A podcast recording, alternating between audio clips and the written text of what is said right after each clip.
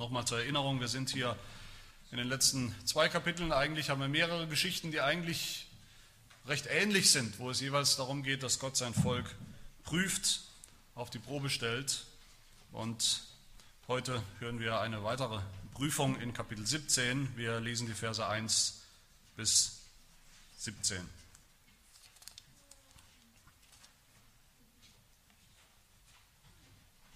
1 bis 7 habe ich, 1 bis 17, 1 bis 7.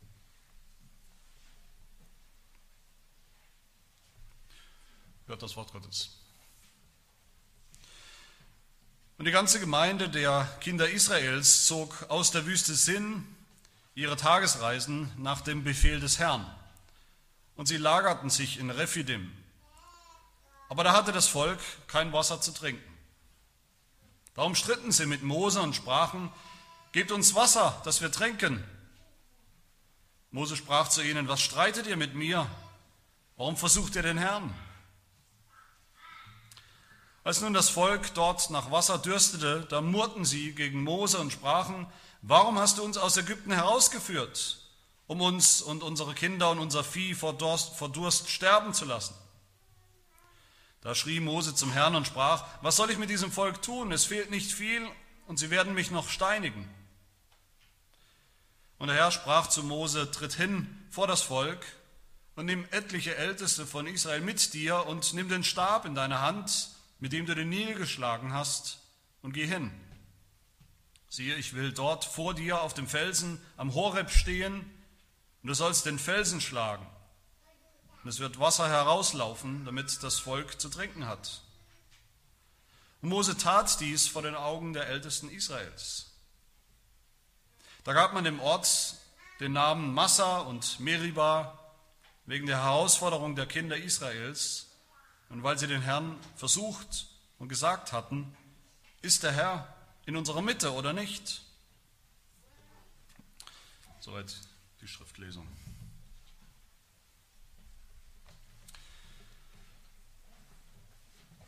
Als, als aufmerksame Leser des Alten Testaments, die wir hoffentlich sind, als Leser des Alten Testaments, die vertraut sind mit der Geschichte Israels, wie wir sie vor allem hier im Buch Exodus sehen,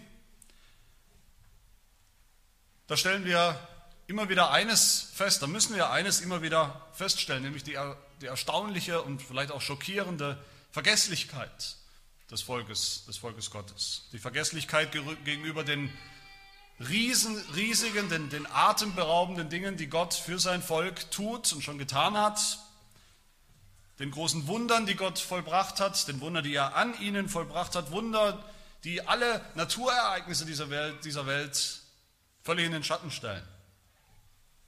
Vergesslichkeit sogar gegenüber der wunderbaren, der großen Erlösung, die Gott an seinem Volk vollbracht hat, die Befreiung aus Ägypten, mit all den Wundern, die damit einhergehen.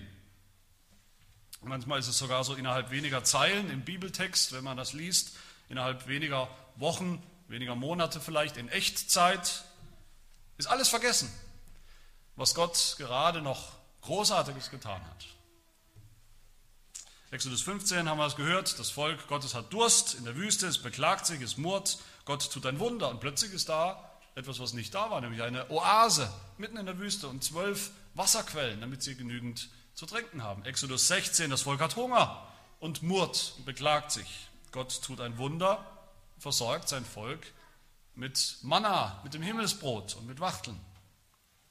Und hier wieder nur ein paar Verse später, Exodus 17, das Volk hat wieder Durst und es beklagt sich wieder bei Mose und bei Gott selbst. Wie kann das sein, fragen wir uns, wenn wir das lesen. Wie, wie, kann das sein, dass das Volk Gottes so eine, so eine mangelhafte, so eine, eine kurze Erinnerungsspanne hat? Wie kann man so vergesslich sein? Wie kann man so undankbar sein gegenüber Gott? Aber ist es wirklich so, dass, Volk, dass das Volk Gottes, das Volk Israel damals, dass sie so besonders schlimm waren in einer eigenen Kategorie und wir heute so wirklich so anders sind? Wer Kinder hat, Wer das Privileg und auch die Aufgabe hat, Kinder zu erziehen, der weiß, was es bedeutet, immer wieder an demselben Punkt zu stehen, immer wieder den Kindern zu erklären, nein, das sollst du nicht oder das darfst du nicht, das ist nicht gut für dich, das ist gefährlich für dich. Immer wieder dasselbe, immer wieder dieselben Regeln, dieselben Dinge. Der weiß, was es bedeutet, wenn unsere Kinder auch vielleicht zum zigsten Mal anzweifeln, dass wir es gut meinen mit den Regeln, die wir ihnen geben. Und wir Erwachsene, sind wir wirklich so anders? Ich fürchte nicht. Ich fürchte, auch wir Christen sind nicht so anders. Wie oft erinnert Gott uns an seine Gebote? Wie oft haben wir seine Gebote gehört? Wir können sie ihnen auswendig. Und wie oft halten wir sie nicht? Wie oft haben wir das Evangelium gehört? Wie oft haben wir das Evangelium kapiert? Wir würden sagen, wir wissen, worum es geht. Jede Woche neu. Und dann leben wir doch ganz anders. Jede Woche dasselbe. Da wird uns das Evangelium wird uns gepredigt, deutlich gepredigt, hoffe ich. dann gehen wir nach Hause nach zwei Tagen oder vielleicht nach zwei Stunden. Leben wir oft so, als hätten wir all das überhaupt nicht gehört. So sind wir. Und so kommt es, dass der Apostel Paulus im Neuen Testament, dass er, der es mit ganz normalen Christen zu tun hat, wie wir es auch sind heute, mit einer ganz normalen Gemeinde, mit ganz normalen Problemen in, in Korinth, dass er diese Geschichte, die Geschichte des Volkes Israel, die wir hier hören, in diesen Kapiteln, zu unserer Geschichte macht. Er sagt im 1. Korintherbrief Kapitel 10 zu Christen seiner Zeit und zu uns, ich will aber nicht, meine Brüder, dass ihr außer Acht lasst, also dass ihr vergesst, was wir immer so leicht tun. Dass ihr außer Acht lasst, dass unsere Väter alle unter der Wolke gewesen sind und alle durch das Meer hindurchgegangen sind. Sie wurden alle auf Mose getauft in der Wolke und im Meer. Und sie haben alle dieselbe geistliche Speise gegessen und alle denselben geistlichen Trank getrunken. Denn sie tranken aus einem geistlichen Felsen, der ihnen folgte. Der Fels aber war Christus. Und dann sagt Paulus weiter, diese Dinge aber, diese Geschichte, die wir gerade gelesen haben, sind zum Vorbild für uns geschehen, damit wir nicht nach dem Bösen begierig werden, so wie jene begierig waren. Das heißt, diese Geschichte, auch diese Geschichte wieder, ist ein Vorbild für uns, ein Negativvorbild für uns, damit wir nicht so vergesslich werden, damit wir nicht so klagen und murren und rebellisch werden, damit wir nicht so sündigen. Und Vers 11 sagt Paulus in 1. Korinther 10, all diese Dinge aber, die jenen widerfuhren damals, sind Vorbilder und sie wurden zur Warnung für uns aufgeschrieben. Das heißt, auch diese Geschichte hier, diese Geschichte des Volkes Israel in der Wüste, ist wieder ein Beispiel für uns. Aber auch ein Beispiel, ein Hinweis, ein Bild für Jesus Christus, den Erlöser. Und vielleicht sehen wir das, diese beiden Dinge nirgendwo deutlicher als in dieser Geschichte vom Felsen in Massa und Meribah. Eine der tragischsten Geschichten vielleicht im Alten Testament, der lehrreichsten Geschichten, der rätselhaftesten Geschichten, was da passiert und warum. Aber eine Geschichte, die wirklich bezeichnend und auch entscheidend war für das Volk Gottes, die deshalb immer wieder zitiert wird und angesprochen wird. Als einen wunden Punkt vielleicht, aber doch immer wieder angesprochen wird im Verlauf der Bibel. Diese Geschichte wird uns berichtet, natürlich hier in Exodus 17, und dann wird sie kommentiert für uns, zum Beispiel im Psalm 95. Und dann kommentiert sie im Neuen Testament, wie gesagt, der Apostel Paulus, im 1. Korintherbrief, Kapitel 10. Und wenn wir das so aufgreifen, wenn wir dieser Linie folgen in der Bibel, dann ergibt sich für uns, denke ich, das Gesamtbild, worum es hier geht in der Geschichte das Gesamtbild des Problems, der Sünde, um die es geht. Und das Gesamtbild, was wir tun sollen oder was wir nicht tun sollen. Und drei Dinge sehen wir hier in dieser Geschichte als Negativbeispiel, denen wir nicht folgen sollen. Nämlich erstens, wir sollen nicht den Herrn versuchen. Zweitens, wir sollen nicht unsere Herzen verhärten. Und drittens, wir sollen nicht den Felsen zurückweisen, um den es hier geht. Das sind meine drei Punkte. Erstens also, wir sollen nicht den Herrn versuchen. Das Volk Gottes ist unterwegs in der Wüste, sie sind durstig, das ist verständlich. Sie sind unterwegs, allerdings sie irren ja nicht umher, sie sind unterwegs zu einem, zu einem Ziel hin, nämlich dem verheißenen Land. Also eigentlich ist ihr Zug, ihr Durchzug durch die Wüste ist eigentlich ein Siegeszug. Sie wissen, wo es hingeht. Es geht hin zum verheißenen Land, in die Freiheit. Aber sie haben hier mal wieder Durst. Ist noch nicht lang her, wie gesagt. Es ist ein paar Tagesreisen, ein paar Wochen vielleicht her. Da haben wir das schon mal gehört. Da war das Volk Gottes schon mal durstig in der Wüste, in Mara, wo es nur dieses ungenießbare Wasser gab. Das Wunder in Mara, das Wunder der Oase in Elim, wie es heißt, das muss eigentlich ja so eindrücklich gewesen sein, dass, dass man das gar nicht so schnell vergessen kann. Schon gar nicht nach ein paar Tagen, ein paar Wochen. Das Volk sollte es besser wissen. Sie sollten wissen, wie es läuft. Sie sollten eigentlich denken, wir haben Durst. Ach so, da war doch was. Wir hatten doch schon mal Durst. Und wenn wir Durst haben und Gott bitten, dass er uns zu trinken gibt, dann wird Gott das tun. Notfalls durch ein Wunder, mitten durch eine Oase mitten in der Wüste. Gott wird das tun. Gott hat das getan und er wird es wieder tun. Wir sind sein Volk. Sie hätten beten sollen, bitten sollen, vertrauen sollen. Dann hätte Gott sie versorgt oder nicht. Es gibt keinen Grund, irgendwas anderes anzunehmen. Aber was tun sie?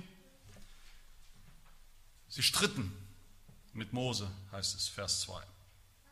Das haben wir auch schon mehrfach gehört, immer wieder, mindestens viermal, Exodus 14, 15, 16, das Volk Gottes murrt. Das ist die Eigenschaft, die das Volk Gottes in dieser Zeit beschreibt und bezeichnet und ausmacht. Murren, klagen, meckern.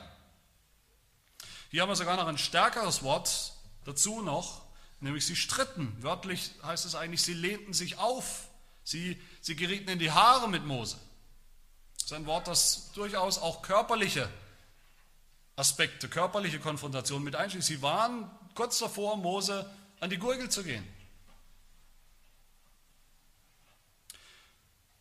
Und so ist es auch keine Übertreibung, wenn Mose sagt zu Gott in Vers 4, sie werden mich noch steinigen, sie werden mich noch steinigen, wenn das so weitergeht. Es war wirklich eine brenzliche Situation mit dem Potenzial, dass es hier wirklich explodiert. Die waren kurz vor einer Meuterei. So geladen war die, war die Auflehnung der Israeliten hier, dass dieser Ort, dieser Ort des Geschehens gleich zwei Namen bekommt, zwei Namen, mit einer, mit einer besonderen Bedeutung, auch mit einer sprichwörtlichen Bedeutung dann in der, in der Bibel, Massa und Meribah. Das ist fast ein feststehender Begriff, ein, ein, ein Sprichwort und kein, kein gutes in der Bibel. Massa bedeutet auf Deutsch Versuchung oder Prüfung oder Test. Und Meribah bedeutet Auflehnung, Rebellion, Herausforderung.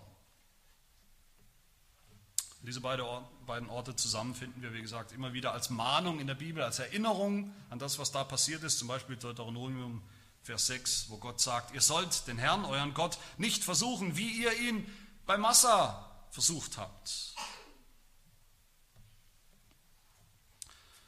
Und diese Namen, diese Namen, diese beiden Orte, das ist natürlich nicht ohne, ohne, ohne eine gewisse Portion Ironie, was wir hier hören. Kurz hintereinander haben wir gesehen, wie Gott in mehreren Geschichten, wie Gott sein Volk auf die Probe stellt, wie Gott sein Volk prüft, ob es besteht. Exodus 15, Gott prüft sein Volk in Mara mit dem Wasser. Exodus 16, Gott prüft sein Volk in der Wüste, in der Wüste Sinn, mit dem Manna. Aber hier dreht das Volk Gottes den Spieß um. Sie haben genug. Sie wollen nicht mehr. Sie haben genug von diesen Prüfungen. Jetzt wollen Sie mal am langen Hebel stehen. Jetzt wollen Sie mal Gott prüfen. Sie sind diejenigen, die jetzt prüfen wollen, ob es dieser Gott, Yahweh oder wie auch immer er heißt, es wirklich verdient, dass Sie weiter mit ihm gehen, dass Sie weiter auf ihn vertrauen und an ihn glauben. Sie haben genug von Prüfungen. Und was ist Ihre Ihr Test, was ist Ihre Prüfungsfrage? Vers 7, ganz am Ende lesen wir davon. Die Frage ist, ist der Herr in unserer Mitte oder nicht? Können wir uns das vorstellen, was das für ein, für ein Affront, für eine Provokation Gegen Gott oder in den Augen Gottes war, was hier in Massa und Meriba passiert. Das Volk, das Gott erlöst hat, das Volk, mit dem Gott sich verbündet hat, das Volk, dem Gott versprochen hat, sie zu erlösen. Er hat es ja auch schon getan aus Ägypten. Das Volk, das er befreit hat durch seine wunderbaren Machterweise, durch die Plagen. Das Volk, in dessen Mitte Gott sich immer wieder gezeigt hat, in seiner Herrlichkeit, in der Wolke, in der Feuersäule. Das Volk, mit dem er unterwegs war. Das Volk, das er treu auf Schritt und Tritt versorgt hat. Dieses Volk hat hier die Frechheit, Gott auf die Probe zu stellen. Ganz grundsätzlich. Ob er überhaupt da ist, ob er überhaupt wirklich in ihrer Mitte ist, ob er überhaupt Jahwe ist, der Bundesgott in der Mitte seines Volkes. Wer ist dieser Jahwe überhaupt? Wir wissen nicht mal, ob er überhaupt noch da ist oder überhaupt jemals da war. Das Wort für Meriba, für Versuchung, Herausforderung bedeutet übrigens auch Klage, Gerichtsverfahren, Anklage. Und auch das ist das Bild, das wir hier haben, das wir hier haben sollten, das der Autor uns vor Augen stellt, das Bild einer Gerichtsversammlung, eines Gerichtsverfahrens. Das Volk tritt auf, das Volk stellt sich dahin wie ein Staatsanwalt, der jetzt seine Klage verliest. Und das Volk ruft Gott, zitiert Gott auf die Anklagebank. Kann doch wohl nicht sein, dass wir, dein Volk, dass wir ständig geprüft werden. Dass wir ständig wieder an dem Punkt sind, wo wir Hunger haben und Durst haben, wo es schwierig ist, dass wir überhaupt in der Wüste unterwegs sind so lang. Was bist du überhaupt für ein Gott? Bist du überhaupt ein Gott? Bist du überhaupt? Wir wissen alle, die Welt kann das sehr gut. Die Welt, auch die, die nicht an Gott glauben, perfiderweise, die, die nicht, die sagen, sie glauben nicht an Gott, sie glauben nicht, dass Gott existiert, dass er es gut mit den Menschen meint, dass er überhaupt etwas für ihn tun kann, aber sie klagen ihn natürlich trotzdem regelmäßig an, diesen Gott, an den sie nicht glauben, wenn etwas schief geht. Sie stellen Gott, setzen Gott auf die Anklagebank. Sie fordern, dass Gott sich ihnen zeigt, so wie sie das verlangen, dass er ihnen Beweise liefert, die Beweise, die sie gerne hätten, dafür, dass er überhaupt vertrauenswürdig ist, dass er überhaupt Macht hat, als hätte Gott all das nicht schon lange getan. Der, der, Schreiber, der Autor C.S. Lewis hat das sehr treffend ausgedrückt. Das ist heute genauso gültig, wenn er sagt, für den modernen Menschen sind die Rollen vertauscht. Er, der Mensch, ist der Richter. Gott sitzt auf der Anklagebank. Gewiss, der Mensch ist ein wohlwollender Richter. Falls Gott einen vernünftigen Verteidigungsgrund dafür haben sollte, dass er der Gott ist, der Kriege, Armut und Seuchen zulässt, dann ist der Mensch bereit, ihn anzuhören. Die Verhandlung könnte sogar mit einem Freispruch Gottes enden.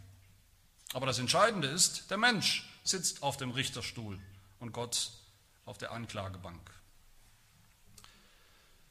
Aber leider bleibt das nicht bei der Welt. Auch wir, Volk Gottes, Gemeinde, auch wir Christen, tun das, wenn wir ehrlich sind, viel zu oft.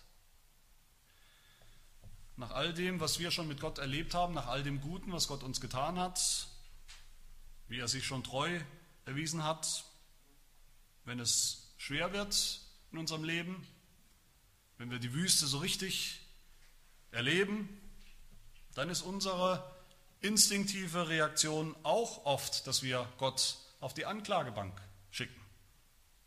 Gott, wie kannst du das zulassen? Wie passt das zu deinem Wesen, zu deinem Charakter? Wie passt das dazu, dass du unser Gott sein willst, dass wir dein Volk sind? Es müsste doch eigentlich immer alles gut gehen für uns. Wir stellen die Kriterien auf, die Gott erfüllen muss, damit wir ihm glauben und weiter glauben und weiter vertrauen.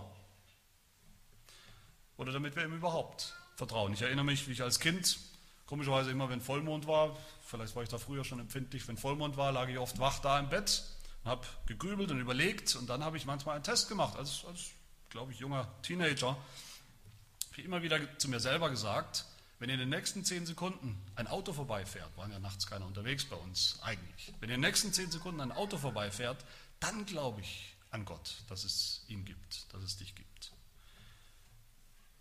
Und so gehen wir, selbst als Christen, erwachsene Christen, oft mit Gott um. Gott kann es nur geben, oder Gott kann es nur gut mit uns meinen, wenn er unsere Kriterien erfüllt. Wenn er sozusagen durch unsere Reifen springt, die wir ihm hinhalten. Und wenn er es dann tut, wenn er dann unsere Kriterien erfüllt, durch unsere, unseren Reifen springt, wenn er dann unsere Prüfung sozusagen bestehen würde, was für einen Gott hätten wir dann? Einen nach unserem Bild, einen nach unseren Wünschen, den wir uns selbst gemacht haben, der aber am Ende nichts taugt und der auch nicht der Gott der Bibel ist, der Bundesgott Yahweh. Psalm 95 kommentiert, wie gesagt, diese Rebellion des Volkes Gottes hier in Massa und Meribah am Haderwasser, wie es auch heißt, und sagt, Psalm 95, 8, so verstockt eure Herzen nicht wie bei der Herausforderung am Tag der Versuchung in der Wüste, wo mich, Gott spricht hier, wo mich eure Väter versuchten. Sie prüften mich und sahen doch mein Werk. Gott sagt, ihr habt doch meine Werke gesehen. Ich bin Gott, der das getan hat. Ich muss doch nicht eure Prüfung bestehen.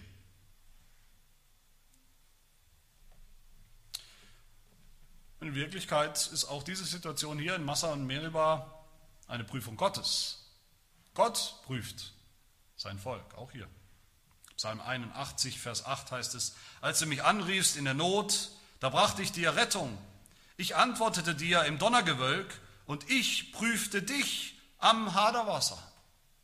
Nicht umgekehrt. Ich prüfte dich. Ihr habt gedacht, ihr stellt mich auf die Probe. Ich prüfte dich.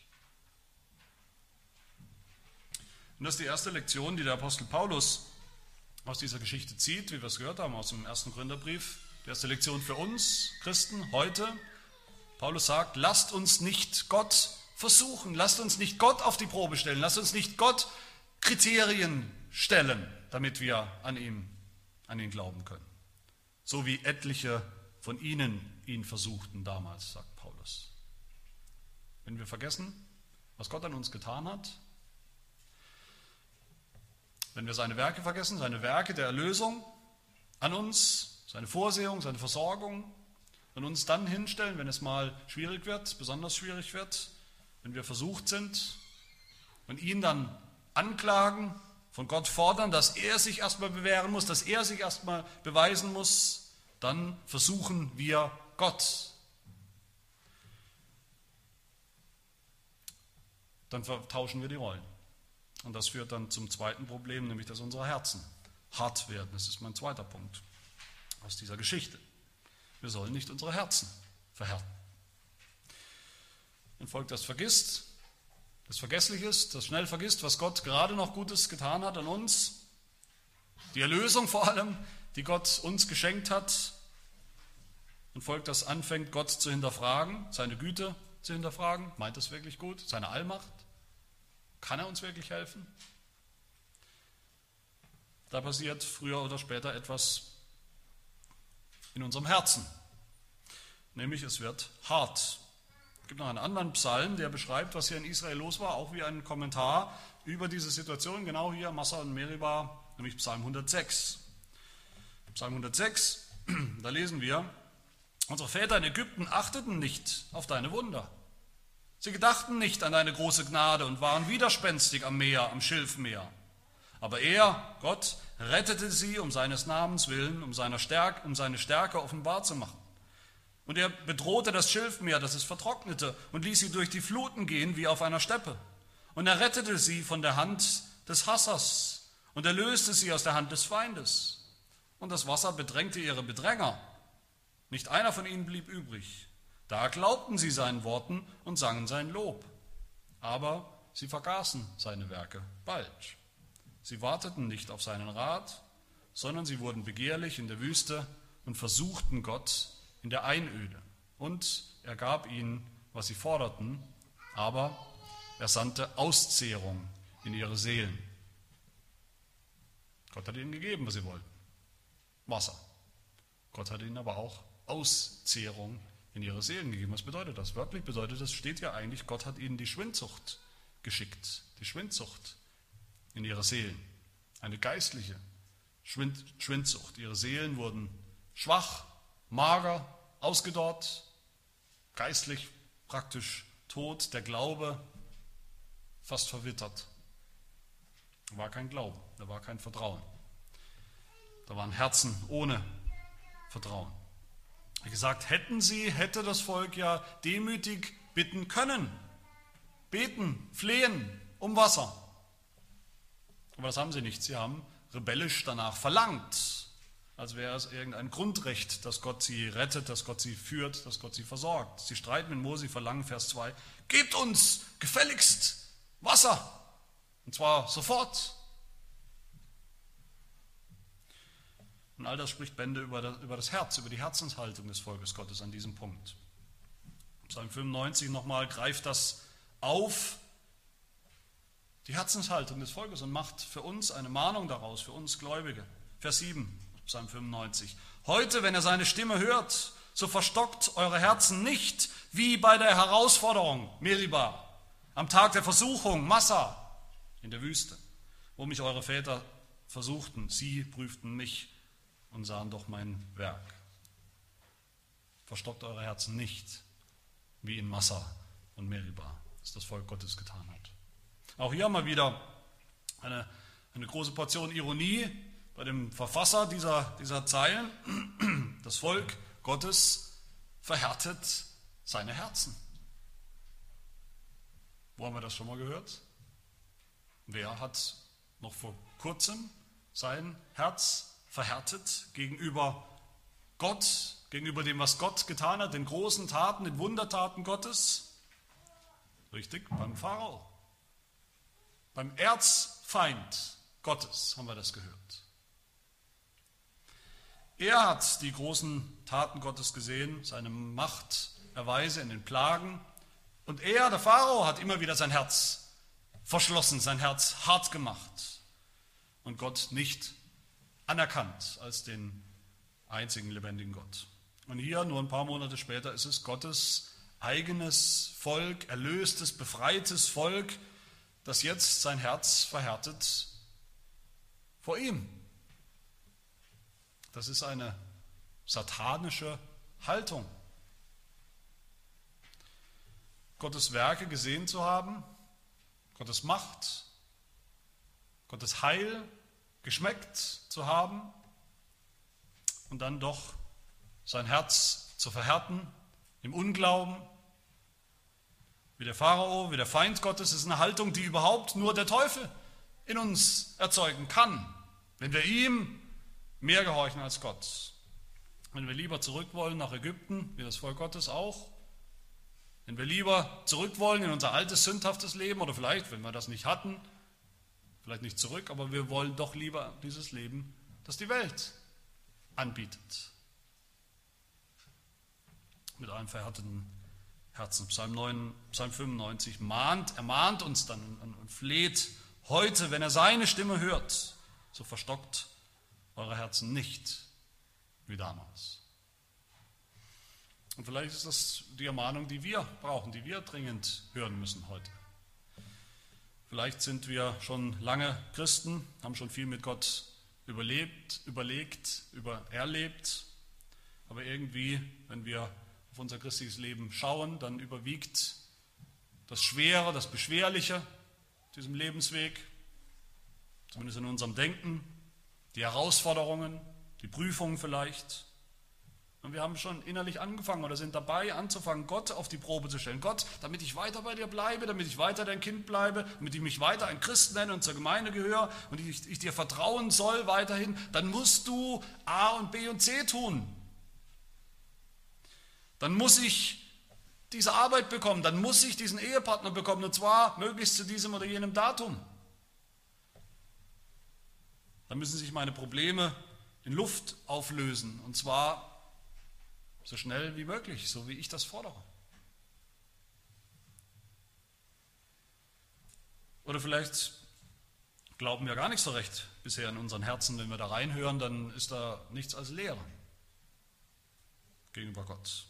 Was hat Gott schon für mich getan? Wo, wo sehe ich schon, dass es ihn gibt überhaupt oder dass er Macht hat, irgendwas zu ändern an meiner Situation. Wie beweist Gott mir, dass er überhaupt Gott ist, dass er es wert ist, dass ich an ihn glaube? Vielleicht ist das das Wort, das wir hier aus dieser Geschichte hören müssen. Heute, wenn wir seine Stimme hören. Nicht morgen, nicht irgendwann, vielleicht sagen wir zu uns selbst, ich erlebe nur Schwieriges, nur Bitteres, deshalb will ich vielleicht irgendwann mal glauben. Irgendwann, wenn Gott es verdient, dann glaube ich vielleicht. Vielleicht, wenn ich älter bin. Jetzt spricht Gott durch sein Wort, auch durch diese Geschichte. Jetzt erinnert uns Gott daran, wer er ist und was er für sein Volk getan hat, was er für uns tut, auch heute. Er lädt uns ein, zu glauben, zu vertrauen und nicht unsere Herzen zu verhärten. Und damit sind wir beim letzten Gedanken. Diese Geschichte hier, die Geschichte Israels hier in der Wüste an diesem Punkt, die zeigt uns, dass wir den Herrn nicht versuchen sollen, wie sie es getan haben, den Herrn nicht auf die Anklagebank schicken sollen, dass wir zweitens unsere Herzen nicht verhärten sollen, wenn er spricht, sein Wort, sein Verheißungswort. Und drittens, wir sollen nicht den Felsen zurückweisen, um den es hier geht. Das Erstaunliche finde ich in dieser Geschichte, wenn man die so liest, wie in den Geschichten vorher auch, das Wasser in, in Massa und auch die Geschichte vom Manna, das Erstaunliche ist ja, obwohl sich das Volk Gottes hier so, so völlig disqualifiziert, sich völlig blamiert, obwohl sie sündigen und rebellieren, sich auflehnen gegen Gott, ist Gott doch gnädig. Und Gott gibt ihnen, wonach sie verlangen, was sie brauchen. Gott gibt ihnen Wasser.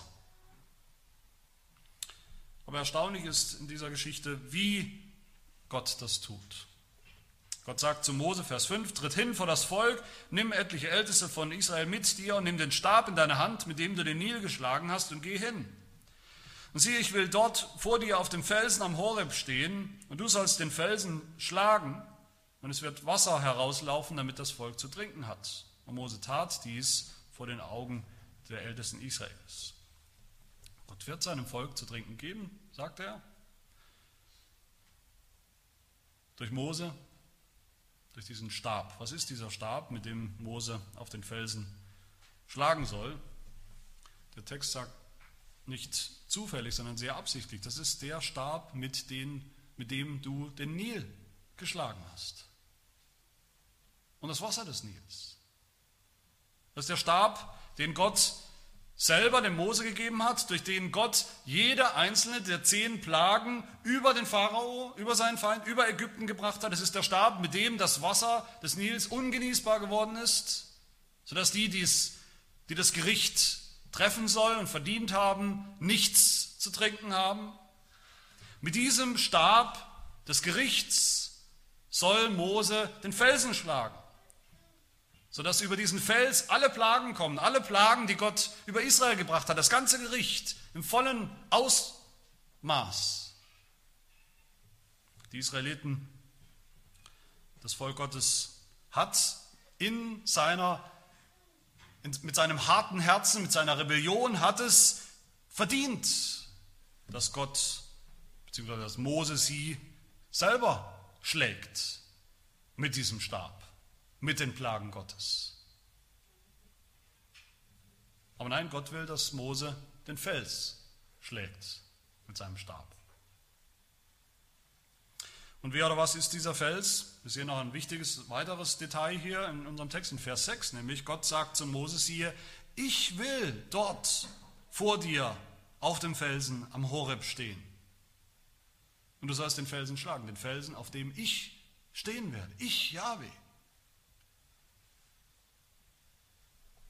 Ich, Gott selbst, Yahweh, bin der Fels, wie Gottes Name ja immer wieder ist im Alten Testament.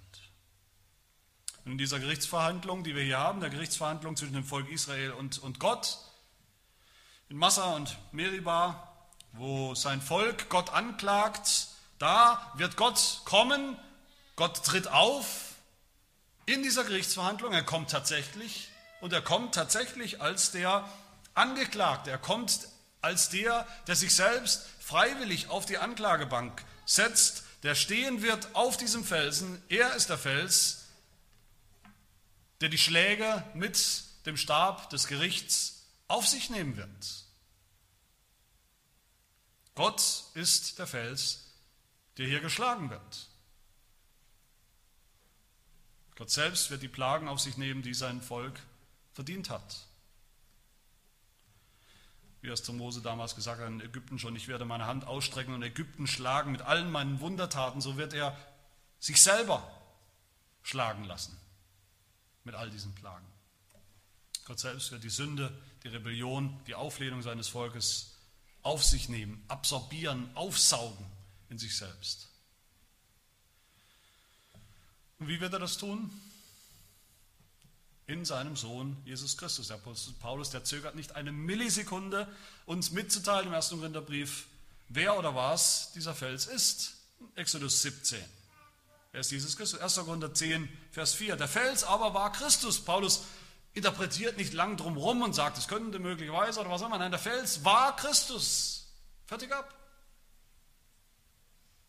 Wir wissen nicht, natürlich nicht, was die Israeliten damals wirklich gesehen haben, als sie auf den Felsen geguckt haben, wer da drauf stand, was für eine Form, also irgendein Engel, irgendein, der Engel des Herrn, Jesus Christus in irgendeiner sichtbaren Form, bevor er Fleisch geworden ist, Mensch geworden ist. Wir wissen es nicht, was sie gesehen haben, aber wir wissen, dass sie wussten, mit wem sie es zu tun hatten, mit Gott selbst. Diejenigen, die geglaubt haben, die wussten, dass es mit Jesus Christus zu tun hatten. Mit dem versprochenen Heiland, Messias, Erlöser. In Jesus Christus stand Gott auf diesem Felsen vor seinem rebellischen Volk. In Jesus Christus stand Gott auf diesem Felsen, hat sich schlagen lassen für die Sünden des Volkes, für den Unglauben seines Volkes. Wem das vielleicht zu krass ist, dieses Bild oder diese Bildersprache zu sagen, Gott selber hat sich hier schlagen lassen, Gott selber hat Mose befohlen, hier Jesus Christus, seinen Sohn, zu schlagen mit diesem Stab, mit diesem Stab des Gerichts. Der soll mal hören auf die Worte, auf das, was der Prophet Jesaja sagt in Kapitel 53 über den Messias und was mit ihm passieren wird. Da ist es für wahr, er hat unsere Krankheit getragen und unsere Schmerzen auf sich geladen. Wir aber hielten ihn für bestraft, von Gott geschlagen. Doch er wurde um unserer, um unserer Missetaten zerschlagen. Die Strafe lag auf ihm, damit wir Frieden hätten, und durch seine Wunden sind wir geheilt worden. Dem Herrn gefiel es, sagt Jesaja, ihn zu zerschlagen. Diese Brutalität, und das ist ein brutales Bild hier, die Brutalität, dass Mose den Stein schlagen soll, kräftig, so dass etwas daraus, das Wasser hervorkommt. Diese Brutalität sollte den Israeliten ihre Sünde vor Augen malen und auch uns dass notwendig ist, dass jemand geschlagen wird. Entweder das Volk Gottes selbst für seine Sünde, seine Rebellion oder Gott in Jesus Christus. Und so ist es auch kein Wunder, dass die Leute ein paar Jahrhunderte später was mit Jesus Christus gemacht haben. Sie haben ihn geschlagen. Sie haben ihn ans Kreuz geschlagen. Lukas 22 heißt es, sie schlugen ihn ins Angesicht. Er hat all diese Schläge bekommen, von denen Jesaja spricht und von denen selbst hier unsere Geschichte in Exodus 17 spricht. Gott hat ihn geschlagen mit dem Stab des Gerichts wegen unserer Sünden.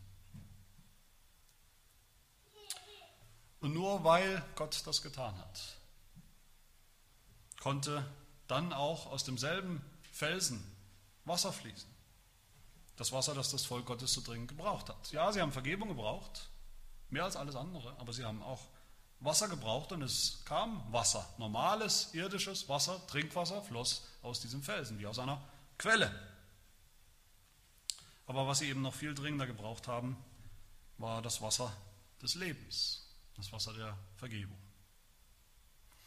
Und als Jesus am Kreuz hing, am Kreuz starb, da finden wir ein Detail, eigentlich fast nebensächlich erwähnt von Johannes. nämlich das Detail, dass ein Soldat kam, dass ein Soldat kam ans Kreuz mit seinem Speer und Jesus in die Seite gestochen hat. Und was kam da heraus? Daraus floss Blut, das Blut der Vergebung der Sünden und Wasser. Das Wasser des Lebens, wie es im Alten Testament, in den Geschichten, die wir auch gerade gehört haben, angekündigt war. Wir sehen das in der Begegnung, in der Diskussion von Jesus mit der Frau am Jakobsbrunnen in Johannes, im Johannesevangelium, wo Jesus zu ihr sagt, wer er wirklich ist. Jesus spricht, wenn du erkennen würdest, wer der ist, der zu dir spricht, gib mir zu trinken. So würdest du ihn bitten und er gäbe dir lebendiges Wasser. Die Frau sagt zu ihm, Herr, du hast ja keinen Eimer und der Brunnen ist zu tief, woher hast du denn das, lebendige Wasser? Und Jesus antwortete und sprach zu ihr, jeden, der von diesem Wasser trinkt, wird wieder dürsten. Jeder, der von dem Wasser aus dem Felsen am Horeb getrunken hat, hat wieder Durst bekommen. Aber wer von dem Wasser trinkt, das ich ihm geben werde, den wird in Ewigkeit nicht dürsten, sondern das Wasser, das ich ihm geben werde, wird in ihm zu einer Quelle von Wasser werden, das bis ins ewige Leben quillt, das ihn begleitet bis ins ewige Leben. Paulus sagt, Paulus sagt uns mit göttlicher Autorität, mit Autorität des Wortes Gottes, der Fels damals war Jesus Christus. Und das Wasser, das Gott geschenkt hat, ist das Wasser des Lebens. 1. Korinther 10, wir haben das gehört. Sie haben alle denselben geistlichen Trank getrunken. Trinkwasser ja, aber vor allem war es ein geistlicher Trank. Sie tranken aus einem geistlichen Felsen, der ihnen folgte.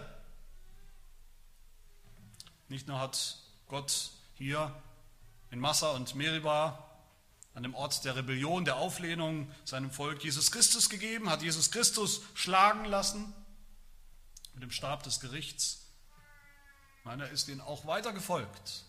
40 Jahre lang, dieser Fels.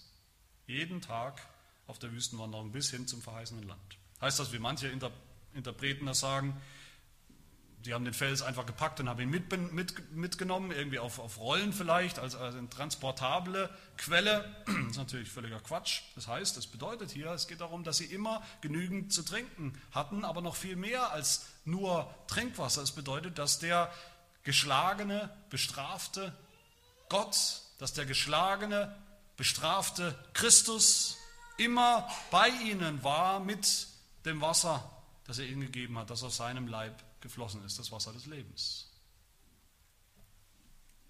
Wenn wir das verstehen, verstanden haben und das Evangelium hier sehen in diesen Versen, dann verstehen wir auch etwas anderes, nämlich warum wir an einer anderen Stelle im Alten Testament, in Numeri 20, eine fast identische Geschichte finden, wie hier. Fast identisch. So identisch, dass viele denken, es ist überhaupt dieselbe Geschichte. Eine Geschichte, wo wieder das Volk Gottes Durst hat, wo wieder Mose dem Volk Wasser geben soll aus einem Felsen. Aber diesmal sagt Gott zu Mose, rede zu dem Felsen vor ihren Augen, so wird er sein Wasser geben. Und was tut Mose da? Er nimmt seinen Stab und schlägt auf den Felsen. Zweimal. Nochmal und nochmal schlägt er auf den Felsen. Vielleicht die Macht der Gewohnheit, das habe ich damals auch so gemacht, also schlage ich jetzt natürlich auch wieder auf den Felsen. Obwohl Gott ausdrücklich gesagt hat, nicht schlage den Felsen, sondern rede zum Felsen, bitte ihn. Und Gott wird zornig über Mose und Aaron da, er wird so zornig, er sagt zu ihm, zu ihnen, weil ihr nicht geglaubt habt, um mich vor den Kindern Israels zu heiligen, sollt ihr diese Gemeinde nicht in das Land bringen, das ich ihnen gegeben habe. Das ist eine andere Geschichte. Diese Geschichte ist gegen Ende der Wüstenwanderung. Aber es geht um denselben Felsen, der dem Volk gefolgt ist. Und, und was, bitteschön, kann so tragisch sein daran, dass Mose jetzt eben nicht nur geredet hat zum Felsen, sondern auch draufgeschlagen hat? Nochmal, was kann so schlimm daran gewesen sein, dass, dass er sein Privileg verliert? Deshalb das Volk Gottes in das verheißene Land zu führen. Was kann so tragisch sein an dieser Geschichte, an dieser Handlung? Mose hat den Befehl Gottes missachtet, ja, das ist schlimm genug, aber vor allem und viel schlimmer, Mose hat die Botschaft des Evangeliums verdreht, hinfällig gemacht. Das Evangelium lautet, Gott hat seinen Sohn Jesus Christus, den geistlichen Felsen, einmal geschlagen. Ein für allemal. Damit jetzt in Ewigkeit dieses lebendige Wasser aus ihm fließen kann. Nicht, damit er immer wieder neu geschlagen wird. Ja, Mose wollte gewissermaßen den Sohn Gottes wiederum kreuzigen. Und das ist nicht möglich und das ist auch nicht nötig, weil dieser geistliche Fels seither mit uns, mit dem Volk Gottes, mit uns, der Gemeinde, unterwegs ist, bei uns ist, in unserer Mitte ist. Auch auf unserer Pilgerschaft und Wüstenwanderung. Und so ist meine Frage zum Schluss, wie können wir aus diesem geistlichen Felsen trinken? Den geistlichen Trank heute und morgen. Natürlich zuallererst im Glauben, indem wir glauben, dass dieser Fels wirklich Jesus Christus war und ist. Dass Gott ihn hat schlagen lassen, bestrafen lassen für unsere Rebellion und Sünde. Für jedes Mal, wo wir Gott auf die Probe stellen. Dann aber auch, indem wir jetzt jeden Tag von ihm trinken. Den geistlichen Trank, den er uns täglich gibt. Denn das sind jetzt auch seine wohltuenden Worte, die Worte des Evangeliums, indem wir zu ihm kommen, indem wir unseren geistlichen Durst spüren, uns unseres geistlichen Durstes bewusst sind und dahin gehen, wo er gestillt werden kann, nämlich bei Jesus Christus, nicht bei den, bei den stinkenden, modrigen Zisternen dieser Welt, wo wir meinen, wir können unseren Durst löschen. Bei ihm, der schon im Himmel ist, schon auf seinem Thron, dem Thron, von dem Johannes in der Offenbarung sagt, dass ein reiner Strom vom Wasser des Lebens hervorquillt aus diesem Thron, glänzend wie Kristall. Der Thron, von dem Jesus Christus, der geistige Fels, heute spricht. Zu uns, zu dir. Komm. Wen da dürstet, der komme. Und wer da will, der nehme das Wasser des Lebens umsonst. Einfach im Glauben. Der Thron, von dem aus er zu uns spricht heute, wenn er seine Stimme hört, so verstockt eure Herzen nicht, wie bei der Herausforderung am Tag der Versuchung in der Wüste in Massa und Meriba. Amen. Wir wollen beten.